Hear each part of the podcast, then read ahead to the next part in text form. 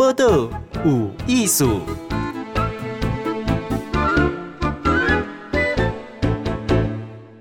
大家听报道有意思，我是金贤。看电影哦，在以前是多么重要，跟多么愉悦一件代志呢？现在我们是国家电影及视听文化中心当属电影来蓝主委，主委好啊，金贤好，各位朋友大家好。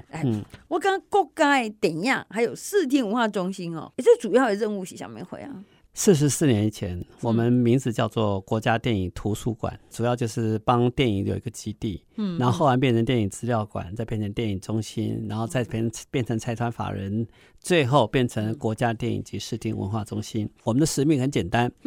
这是一个台湾的记忆基地，是台湾的一个故事基地。那我们透过电影、电视跟广播过去所留下来的资产，我们去收集这些作品，然后呢，经过我们的典藏，经过我们的研究，经过我们的整理，然后推广，让台湾的人都能够重新认知过去这些经典的作品，重新体会到台湾过去的历史，知道台湾人的故事。因为这些其实都是扮演着我们的阿公阿嬷啦、爸爸妈妈啦哈，现在的孩子一起长大的影音资产。那影音其实当时最容易感动，就像静贤刚才讲的。看电影啦，看电视啦，或者听广播啦，都赶快的代志。那我们那时候听到这些娱乐作品的时候，其实就有很亲密的认同感或者接触感。那成为我们其实世世代代的一些记忆。只是这些记忆呢，时间过去了，很多人会忘记了，或者是不晓得该怎么想看它，也不晓得从哪里去看它。所以呢，影视听中心的成立呢，其实就是要收集这些作品，经过我们的研究跟整理，希望让大家可以看见，我们以前的人是怎么走过这条路，然后变成今天这个样子，然后今天这个样子其实跟过去有什么样的一个连结。所以呢，透过这些连结，透过这些回顾，这些重温，就可以帮助我们其实更清楚这块土地上曾经发生过的故事，然后认识更多的人，然后这些其实都是跟我们现在相关的。我看一个新闻，最近啊，在9月中有一个悲情城市，它是被修复了。其实过去是33年前的电影，是最出名的电影。那它被数位修复，因为以前有数位版本嘛，然后还有在公开播映。可是那是因为1989年33年前9月15日，是侯孝贤导演那个《悲情城市》，他是在威尼斯影展内底呢拿到最佳影片金狮奖。我想讲主委是连结，因为当初也是记者一直很丢。你要讲一下那时候的状况。33年之前第一次听到台湾有电影入选威尼斯影展的时候，我们其实非常兴奋，因为我们对威尼斯影展的记忆其实来自于日本导演黑泽明。黑泽明当年以《罗生门》这部电影呢，就从一个他参加比赛，然后人也没有去，然后在得奖宣布的当天，他还在故乡在钓鱼，然后电影公司人跑过来跟他讲说：“导演，你得大奖了，什么奖？威尼斯金狮奖。”从那天以后，黑泽明就变成国际知名的大导演。所以呢，我们在1989年，大概在7月的时候就听到了威尼斯影展选了《悲情城市》入选。那我还记得那时候我就上公文啊，给报社说我们要出去采访。那讲的故事就是把黑泽明这段故事讲给大家听。他说呢，有这个影展，然后得了这个奖，从此呢，日本电影走上了从战败之后，他找到了民族自信心，重新走上了国际，也让黑泽明成为国际大师。那1989年，台湾刚刚解严2年，过两年又2个月，就是那一年的1989年的9月15号，第一次代表台湾去入选威尼斯影展，第一次去参加竞赛的片子，竟然拿到的那一年的金狮奖。那时候那种兴奋，那种几乎是第一次看见台湾的报纸用头版来处理电影新闻，而且大家都做头条，大家都觉得这是一个大事情，因为只要把跟过去的历史连接，还有那时候台湾其实很需要一种国际的信心，一种国际的认同。黑泽明走过的路，其实侯孝贤再走一次的，台湾其实完全可以无缝接轨，承袭这种经验跟感觉。所以呢，那些年去的时候，我其实是我是早2年就已经在报社的支持底下去了很多国际影展去看了，那也大概知道盛况。但是呢，其实以前也都是看台湾片，都还没有参加比赛。那1989年的那次威尼斯影展是台湾头一次，那是非常非常难得的经验，然后去感受到那个参加比赛那种压力或者是兴奋或者那种紧张的情绪。所以呢，事后想想，我们会在今年的9月15号颁奖，就是33周年得奖的那一天，重新放映这一部经过数位调光处理之后的《悲情城市》，其实就是缅怀过去33年前的那段时光。简单讲，因为《悲情城市》，因为威尼斯影展走向了国际，也把台湾带向了国际，同时也让国际看见了台湾。这是一个非常重要的一个对话的一个方式，透过这个方式，透过全世界媒体的高度的报道，那台湾也因此有了高度的曝光，也是更重要的是这个题目228事件的一个伤痛的碰触，其实也是台湾在解严之前没有人敢去碰触的题目，在解严之后这2年到底台湾可以走多远，台湾到底有多开放，到底台湾如何面对过去的伤痛，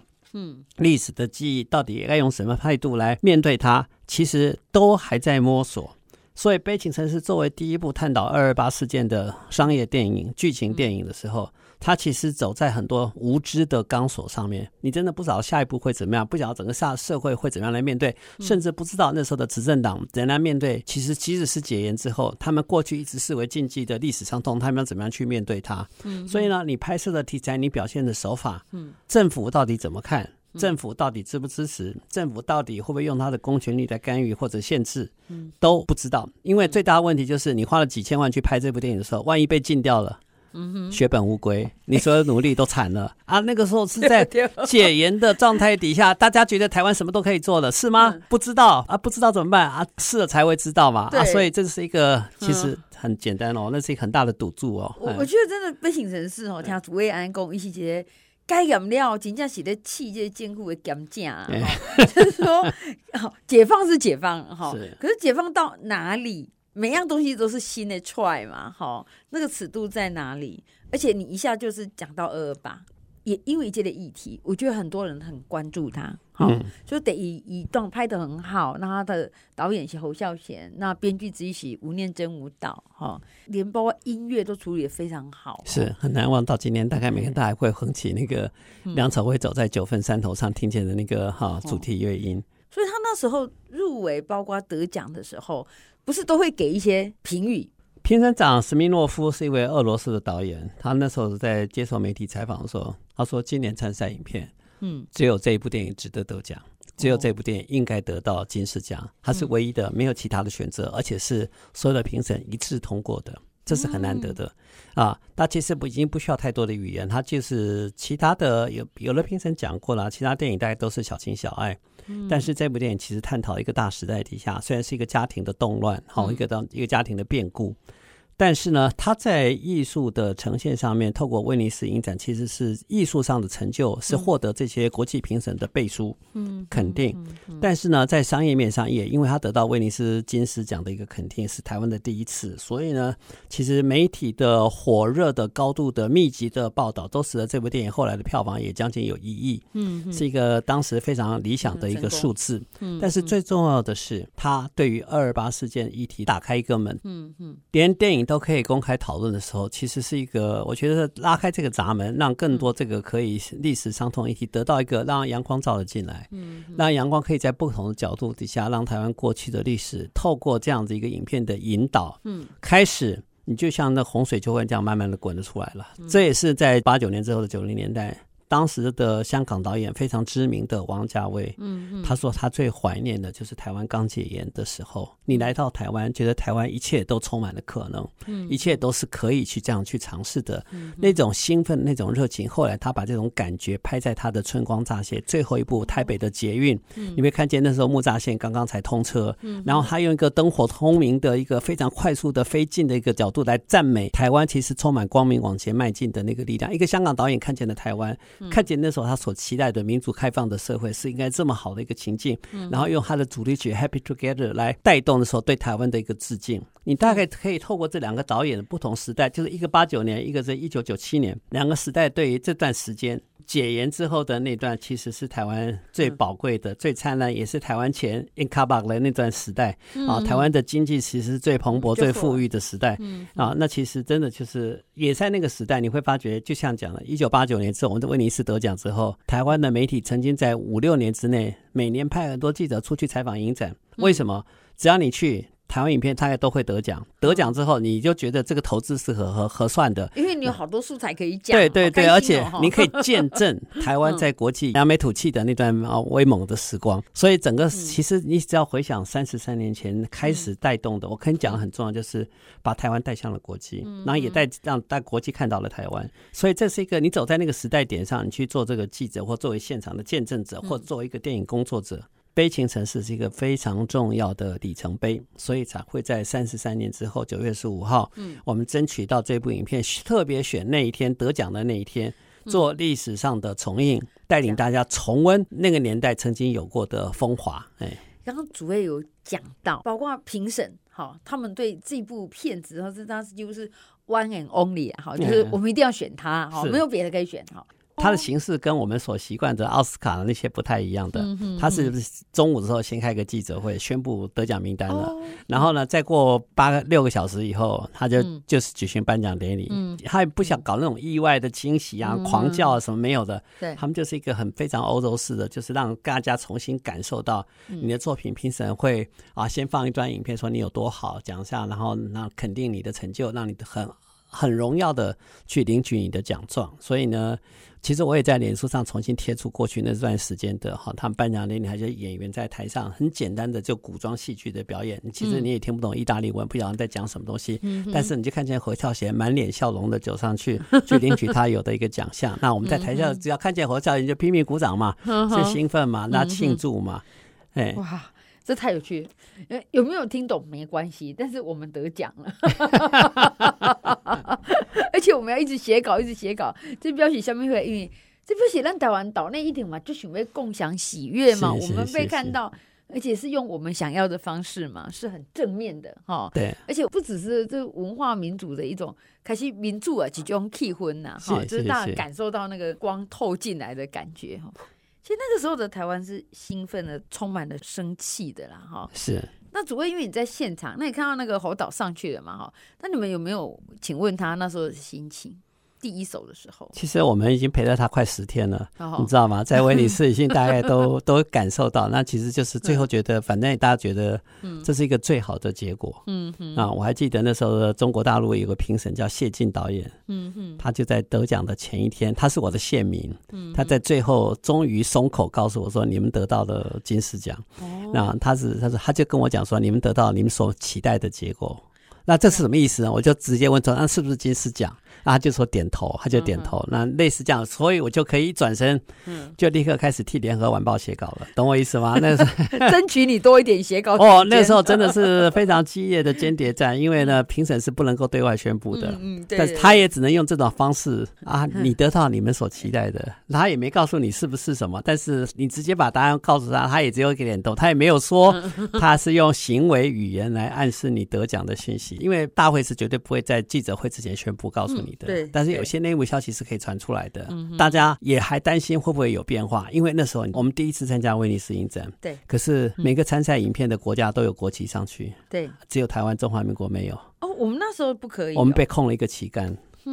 你知道吗？那当然是因为老共的干预跟打压了。那其实在过前几年我去参加影展的时候都已经碰到这个事情了。那威尼斯我们去，所以那次后来得奖就吴念真他们有带了一面国旗去，所以后来在得奖之后的庆功宴大家就把国旗挂起来，然后你正式仪式不准我们去，但是私底下我们庆功，我们自己有一个 party 在那里的时候，我们当然就可以把这个国旗拿出来，大家很荣耀在前面拍照合影。那简单来讲呢，这因为都是台湾的第一次了，其实那时候我们也不晓得该怎么样去因应它，只能把当时的兴奋啊、热情啊，就是一五一十的，就非常疯狂的，其实非常详细的这种透过传真机的方式，一个稿子一个稿子写回来。我觉得那个感觉很像以前我们那个什么少棒、青少棒得奖那种感觉，就是我们对于被国际看到是非常开心的。对对对对对。那尤其艺术、电影、文化去保护。它更是不容易，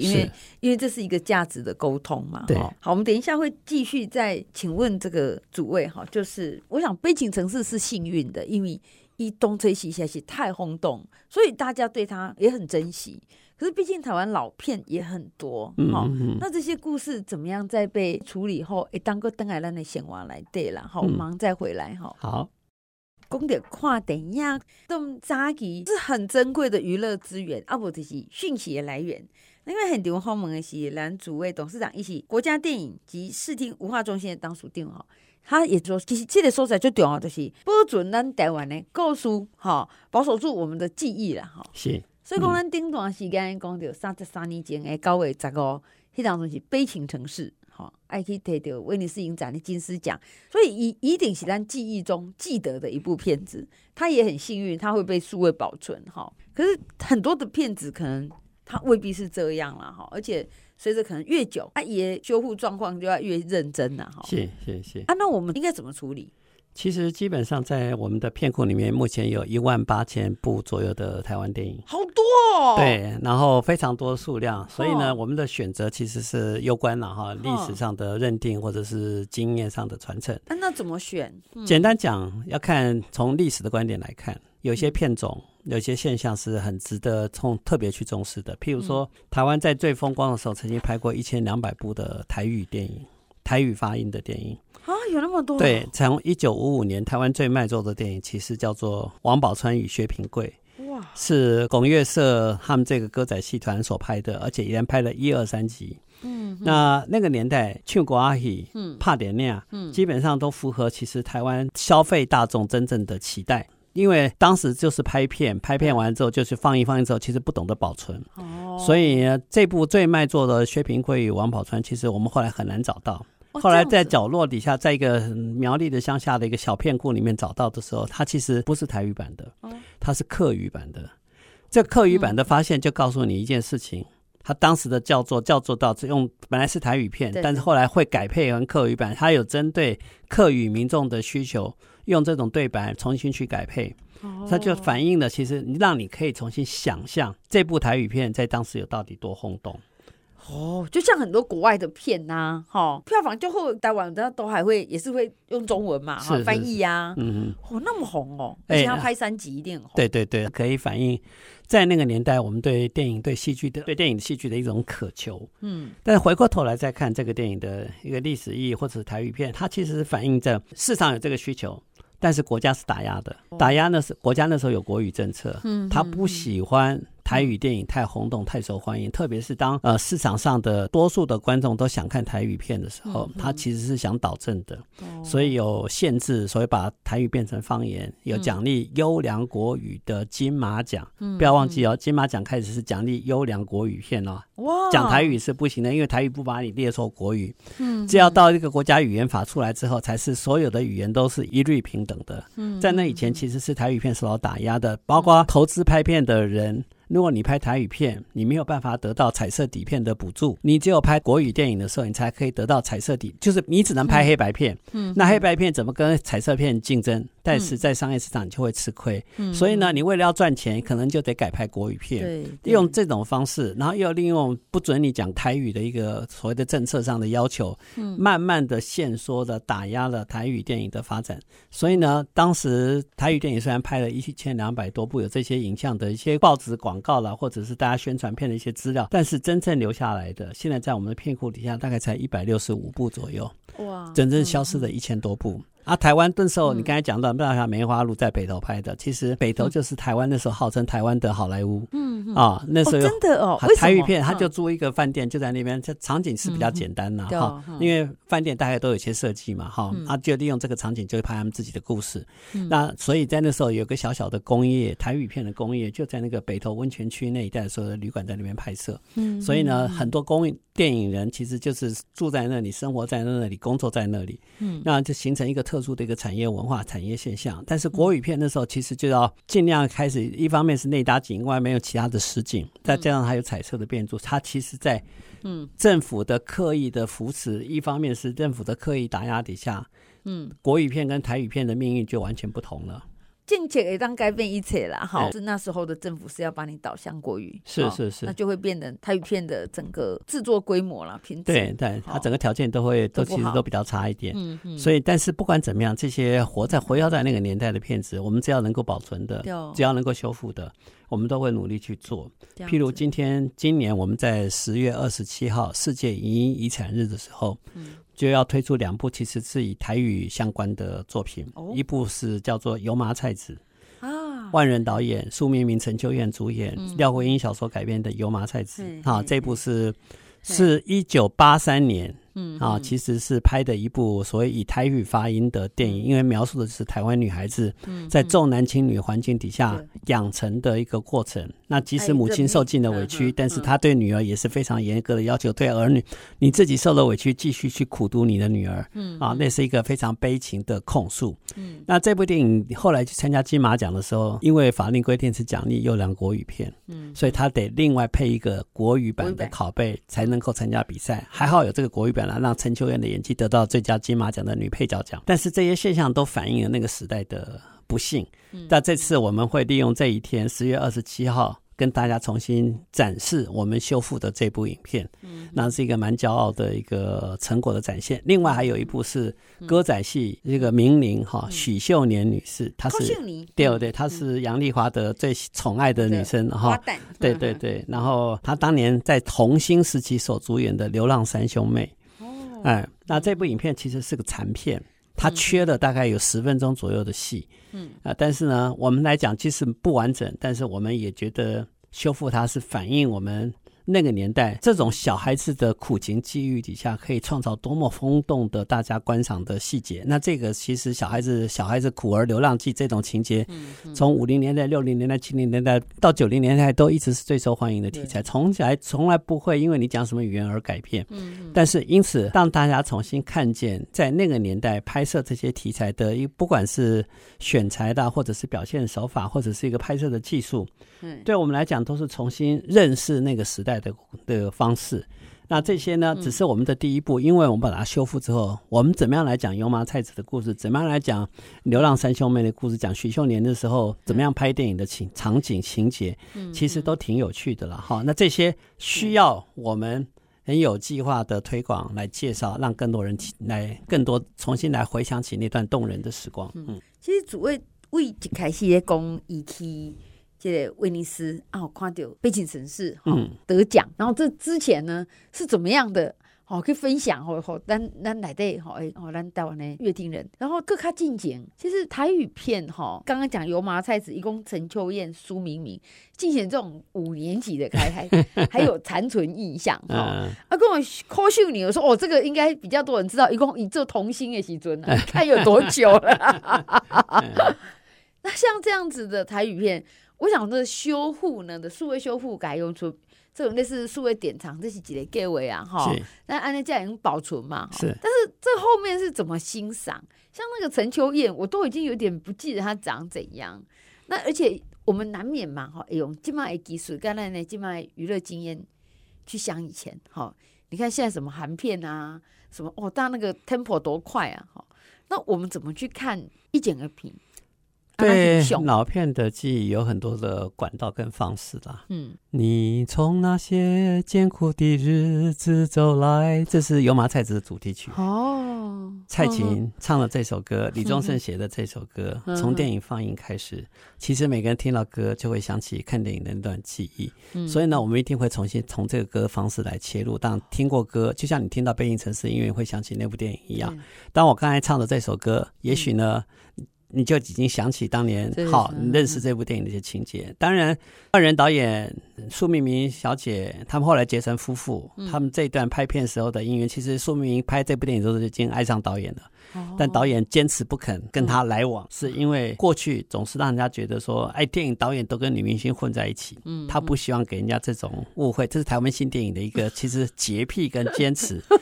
但是呢爱情干嘛要这样子被捆绑住嘛，对啊，对不对？缘分来的时候，对对。所以呢，其实苏明明很努力的在追导演了哈、嗯嗯，这是我们的朋友之间的认知跟趣谈。但是呢，即使到今天，万仁导演70多岁了，但是苏明明对他的照顾，因为他前一阵子出一点小意外，但是苏明明对他的照顾，让我们都看得非常非常的感动。嗯，这是一个从拍片节省的因缘，我们会努力讲这段故事，然后再提到陈秋燕、嗯嗯，对，当年这样子一个。非常凶狠的妈妈，又非常委屈的媳妇、嗯、她其实就是台湾女性走过那段时间，经常在重男轻女的环境底下，很多很多的一个无法忘记的青春噩梦、嗯、那我们已经找到了陈女士，要请她来做口述历史、嗯、请她来重新回味，然后透过影片的方式重现、嗯、然后这部影片也会在明年3月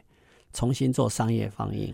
因为看过这电影，其实当年啊，这个发行商、嗯、看这部电影之后，竟在戏院里面哭得死去活来、嗯、然后前2天我们请他再重新看我们修复版的时候，他又再哭一次，哭得跟当年一样的惨、嗯、他就跟我说，我能够以发行这部影片为荣，我一定会好好的把这段故事还有那个时段台湾的一些场景让大家可以重新的体会到、嗯、那说故事的方式我们会努力来 推动它，让大家可以看电影看到昨天，然后看电影也可以看到今天，从昨天跟今天的连结，其实就是我们那个努力、哎、我觉得如果没有看到电影当下，我有很多的现在在少年人觉得说，怎么可能重男轻女到那样啦，还闹可怜哦。其实我想那部片子出来，很多人看到那个油麻菜籽花都还有感觉、欸、而且有的台语会说哦，早起那是菜鸡苗啦，是，所以你如果看这部片子，会完全可以结合在一起。是因为即使到今天，还有很多的女性的遭遇，其实还没有摆脱过去那个悲情宿命，它只是程度上略有不同。对，即使你觉得台湾已经很女权已经高涨了，但是没有，真的没有，还有很多不公平的现象继续存在的。对，所以看见历史，可以看见台湾的改变吧，或者看见台湾没有改变的地方，这些都还蛮有趣的。这个论述我相信会在文化界啦，会在媒体界，或者在观众心中会重新引起讨论。我的工作就是把在50年前我看见到的美丽风情带给50年之后在桥这一头的朋友，年轻朋友们，让大家可以跟历史串接起来，让你可以知道台湾的过去，然后也可以知道我们今天这样的情境，虽然它很多现象都已经消失了，但是你都无法想象说，哎，台湾人过去曾经有这么精彩的一些面向，让你知道之后，也许你有更多更多对台湾历史的一些珍惜。其实我们以前的人就有很多的可能性。是、哦、是、嗯、好，今天我们谢谢主位接受访问。好，谢谢、哦、谢谢，加油加油，好好一起努力。播客有艺术，上精彩内容在 Spotify、Google Podcast、Apple Podcast 都听得到哦。